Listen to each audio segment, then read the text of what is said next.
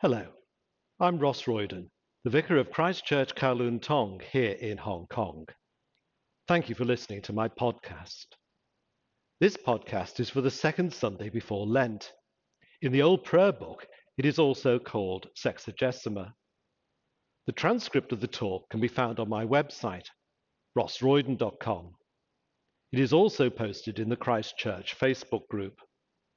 Please share the link to the podcast with anyone who you think may find it of interest. The next podcast will be next Sunday, February the 14th, for the Sunday next before Lent, or Quinquagesima. I wish you and your family God's blessing and peace in the week ahead. Hear the gospel of our Lord Jesus Christ, as it is written in St. John's Gospel, chapter 1, beginning to read at the first verse. In the beginning was the Word, and the Word was with God, and the Word was God. He was in the beginning with God. All things came into being through him, and without him not one thing came into being. What has come into being in him was life, and the life was the light of all people. The light shines in the darkness, and the darkness did not overcome it. There was a man sent from God whose name was John. He came as a witness to testify to the light, so that all might believe through him.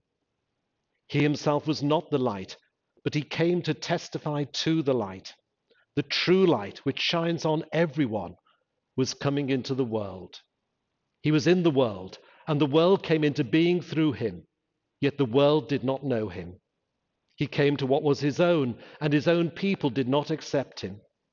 But to all who received him, who believed in his name, he gave power to become children of God, who were born not of blood, or of the will of the flesh, or of the will of man, but of God.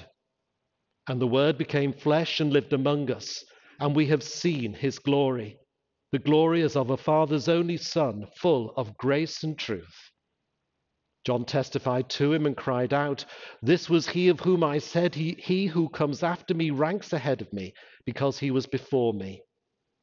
From his fullness we have all received grace upon grace. The law indeed was given through Moses. Grace and truth came through Jesus Christ. No one has ever seen God. It is God, the only Son, who is close to the Father's heart, who has made him known. This is the gospel of the Lord.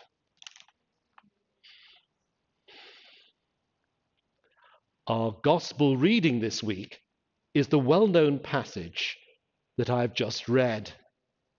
This is the passage that we read every year at the Christmas Midnight Mass.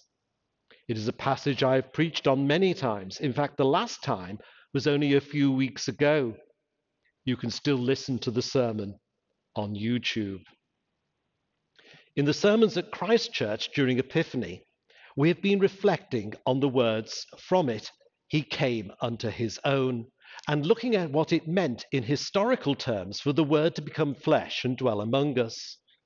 I'll be picking up again on this in a moment. I want this week, however, to begin by asking a question of identity. I've just quoted part of verse 14 of chapter 1. The verse in full says, and the Word became flesh and lived among us, and we have seen his glory. The glory as of a Father's only Son, full of grace and truth. The question then is this Who are the we? Who are the we who have seen the glory of the Word become flesh? Understandably, this is a question we don't take too much time over, as there are so many other things to think about in what St. John writes in this opening to his gospel, which is commonly known as the prologue. There are a number of possible answers. Firstly, the we could simply be an authorial we, that is, the author is using the literary equivalent of the royal we. He is saying that he has seen Jesus' glory and is now sharing it with us. Preachers use we in this way all the time, and I've already done so in this sermon. The gospel claims to be based on eyewitness testimony. It describes St. John, who gives this testimony, as the disciple whom Jesus loved. St. John has become known as the beloved disciple because of this description. However, returning to our question of who the we are, we can say then, at the very least, it includes St. John, the beloved disciple, the author of the gospel. Secondly, though, the we is not limited to just the beloved disciple. The we is more than a literary royal we. We have seen his glory includes the beloved disciple, but it also includes the beloved disciples' fellow disciples.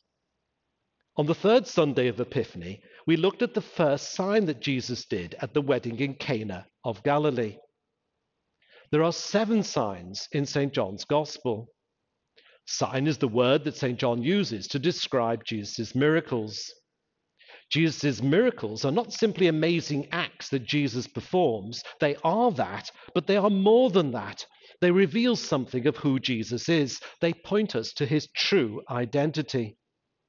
St. John concludes his account of the first sign by writing, Jesus did this, the first of his signs in Cana of Galilee, and revealed his glory, and his disciples believed in him. It has been both puzzling and somewhat embarrassing for believers that Jesus chose as his first sign to provide 120 plus gallons of wine for people who had already had a lot to drink. How does this reveal his glory? It may reveal his generosity and show his power, and sermons typically focus on these two points. But does it really reveal his glory? We saw in the sermon that there are two clues in St. John's account that help us to understand what is going on. The first is that it is a wedding at which Jesus takes over the role of the bridegroom, whose responsibility it was to provide wine at a wedding. Secondly, wine in the scriptures is symbolic of the messianic age, when it was believed God would redeem his people. With this sign, then, Jesus is revealing himself as the divine bridegroom who has come for his bride and who, as the Messiah, will provide the new wine of his kingdom. His first disciples, whose calling St. John has just described before his account of the wedding, know their scriptures and they understand what is going on. This is why they believe in him. St. John has told us that they have become Jesus' disciples because they are looking for the Messiah, the Son of God, the King of Israel. After this sign, they believe in him, not because they have had all this lovely wine to drink, although that must have been nice, but because the sign points to Jesus as the one they are looking for and whom they will continue to follow after the effects of all that wine have worn off. The we then includes the apostles, the first disciples of Jesus who followed him, believing him to be the Messiah, and to whom he entrusted the task of being his witnesses. What we are reading about in St. John's Gospel is not a story that St. John has made up, but something that really took place, for which there are eyewitnesses. They saw it, it happened. Thirdly, and this is where we move beyond the obvious answer to the question of who the we are. The we also includes, as well as the apostles, all those others who believed in Jesus at the time. So it includes, as a good friend of mine points out, people like Nicodemus who saw Jesus' signs and who were prepared to follow where they led, even if it took them some while to get there. It includes the woman at the well in Samaria and the blind man in Jerusalem. It includes his friends in Bethany, Martha, Mary, and Lazarus, who only this past week Pope Francis has approved a special day in the church's calendar to remember them on. The day is July the 29th. It includes others like them, such as Mary Magdalene, who was one of the first witnesses of the resurrection, Jesus' ultimate sign. But it includes not only the apostles and those during Jesus' ministry who believed in him, but also those who came to believe in him through the testimony of the apostles and the first eyewitnesses. Some of these help to give us this gospel, St. John's gospel. At the end of the gospel, we read, This is the disciple who is testifying to these things and has written them. And we know that his testimony is true. The beloved disciple was part of a community of faith who helped produce the gospel. Some in this community would have themselves come to believe in Jesus during his earthly ministry. Some, however, would have become believers subsequently through the testimony of the beloved disciple. A prominent member of this community of faith was the Blessed Virgin Mary, the mother of Jesus. We know this because the beloved disciple tells us explicitly in the gospel that she is. The beloved disciple writes, When Jesus saw his mother and the disciple whom he loved standing beside her, he said to his mother, Woman, here is your son. Then he said to the disciple, Here is your mother. And from that hour, the disciple took her into his own home. When it comes to seeing these things, you don't get much closer than this. We have then defined the we quite widely the beloved disciple, the apostles, those who first believed, and those who believed because of them, especially those with the beloved disciple when he wrote, most notably, the Blessed Virgin Mary. But we haven't finished yet. Why did St. John and those with him write this gospel in the first place?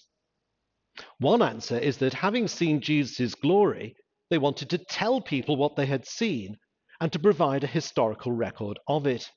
And they certainly did want to do that. They stress that the beloved disciples' testimony is true. He saw it, it happened. This is not something they have made up.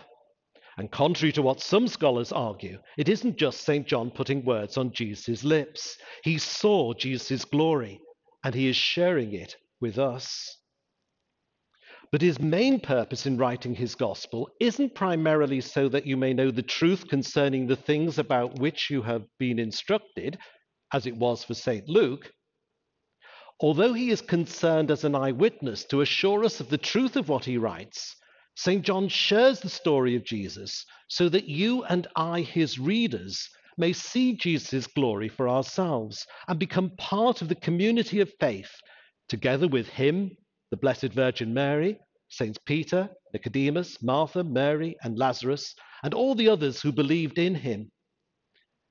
We know that this is his purpose because he tells us it is. So John writes, Now Jesus did many other signs in the presence of his disciples, which are not written in this book. But these are written so that you may come to believe that Jesus is the Messiah, the Son of God, and that through believing you may have life in his name. The first disciples, when they met Jesus, recognized him to be the Messiah, the Son of God, the King of Israel. We hear how they see his glory and they believe in him. Now they want us to join them in following and believing in Jesus. They want us to become one of the we. By describing Jesus' signs, St. John wants us to see them and to see Jesus' glory in them, so that we too may believe that Jesus is the Messiah, the Son of God, and by believing may have life in his name. Life is a major theme of St. John's Gospel. All things came into being through him, St. John writes. In him was life, and the light was the light of humankind. St. John continues. In this way, he brings together the theme of life with another theme important in the gospel, that of light. Jesus tells the woman at the well in Samaria that he gives the living water that leads to eternal life. He tells those listening to him in Jerusalem that he came that those who become his followers may have life and may have it abundantly. At the climax of his public ministry, Jesus says to Martha, I am the resurrection and the life. Those who believe in me, even though they die, will live, and everyone who lives and believes in me will never die. These are well known words, and they are often read at funerals, bringing much comfort and hope. They provide us with a positive message that we need to hear when confronted with the awfulness and apparent finality of death. The pandemic has brought home to us just how mortal we are and how every one of us is never far from death. We begin today, on this, the second Sunday before Lent, to look forward to the start of Lent. Our mortality is a reality, and we'll be reflecting on it more during Lent. Jesus does indeed offer us life beyond death, but it is more than a prolonged physical existence. The life Jesus offers is not simply the immortality that delays our physical death or avoids it altogether. In fact, it is far from clear that everlasting life in this limited sense of physical survival is even a desirable thing to have. The many, including children, who commit suicide in large numbers every year would seem to indicate otherwise. The life that Jesus came that we might have is indeed everlasting, but it is to be measured qualitatively as well as quantitatively. The fact that Jesus came that we might have it suggests that we don't have it already. What is more, despite what many like to think, we don't all receive it automatically now that he has come. After Jesus has told Martha that those who believe in him will never die, Jesus asks her a question that St. John intends as a question for us as well. Do you believe this? Jesus asks her. Martha gives the answer that St. John hopes we will each give Yes, Lord, I believe that you are the Messiah, the Son of God, the one coming into the world. In the opening to the Gospel, St. John has already told us that many in his day did not believe this. Many during Jesus' earthly ministry saw his signs and didn't become his followers. They saw the signs, but not what they pointed to and as a consequence, they missed out on the life that Jesus offered. It is possible to see Jesus' signs and not to see his glory, and so instead of receiving his life, to come under judgment. Tragically, his own did not receive him. Unlike Martha, they did not believe this. However, St. John tells us that we have been given the chance to receive what his own refused.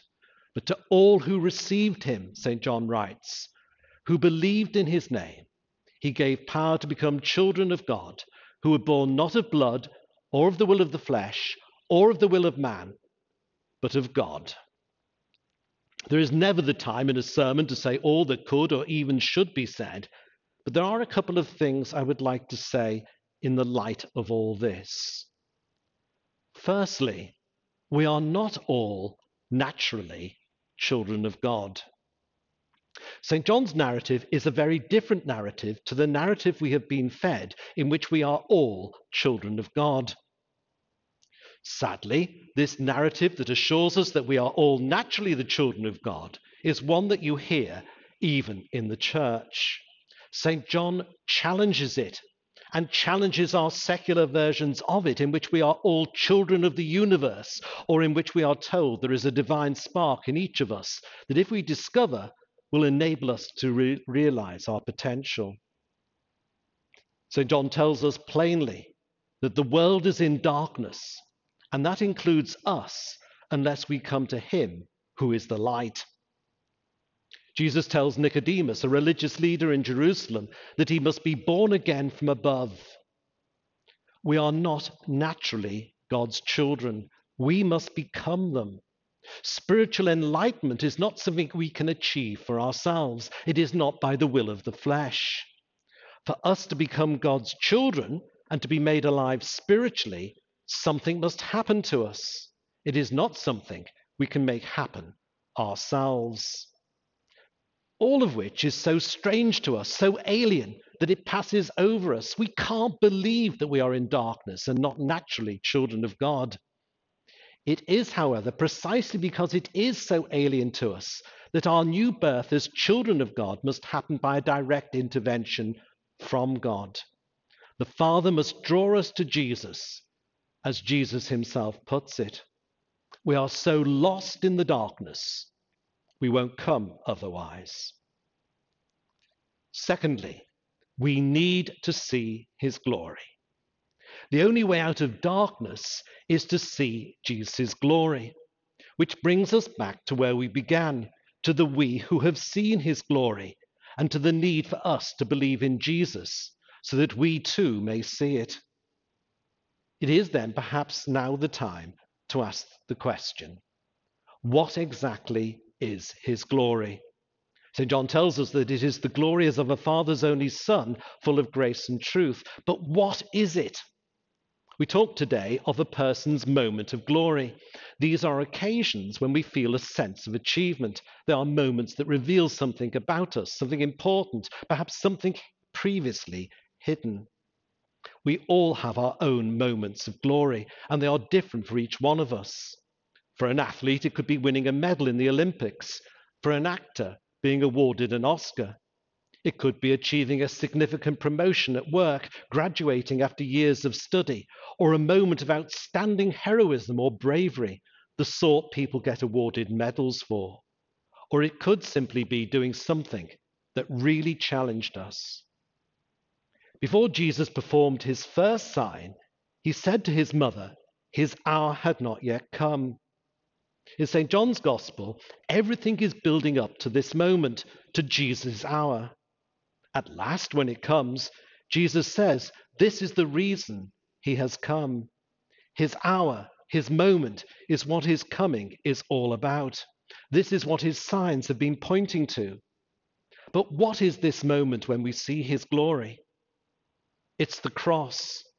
It's his dying a cruel, shameful, painful death, rejected by his own to whom he came, it was this that was his hour. This was his moment of glory. So Paul tells us that the cross was a stumbling block to his own people. They couldn't believe that the Son of God, the Messiah, the King of Israel, could die such a humiliating death and at the hands of the very people he was meant to deliver them from. The Greeks just thought it was foolishness to suggest that such an appalling death could be anything other than a sign of weakness and failure. We don't necessarily put it like this today, but we still pass over the cross as quickly as we can. If we were to dwell too long on the cross, it might imply that there was more to it than that of a good man dying for what he believed in, as many have died before and since. The cross happened, we know that, but it happened, we think, because of people not understanding or liking Jesus' teaching, because they felt threatened by it. We don't think it was necessary as such. The cross doesn't show his glory. His glory came later with his resurrection and his triumph over death. His death was a means to an end, but in no sense do we think it was an end in and of itself. But we are wrong. The cross was entirely necessary, and not only necessary, it was planned. God planned it. The cross had to happen because the cross was the only way for us to be able to see his glory and to become children of God. The cross wasn't the end in the sense that it ended Jesus' life, but it was the end in that it was the whole point of his life. This is what he came to do.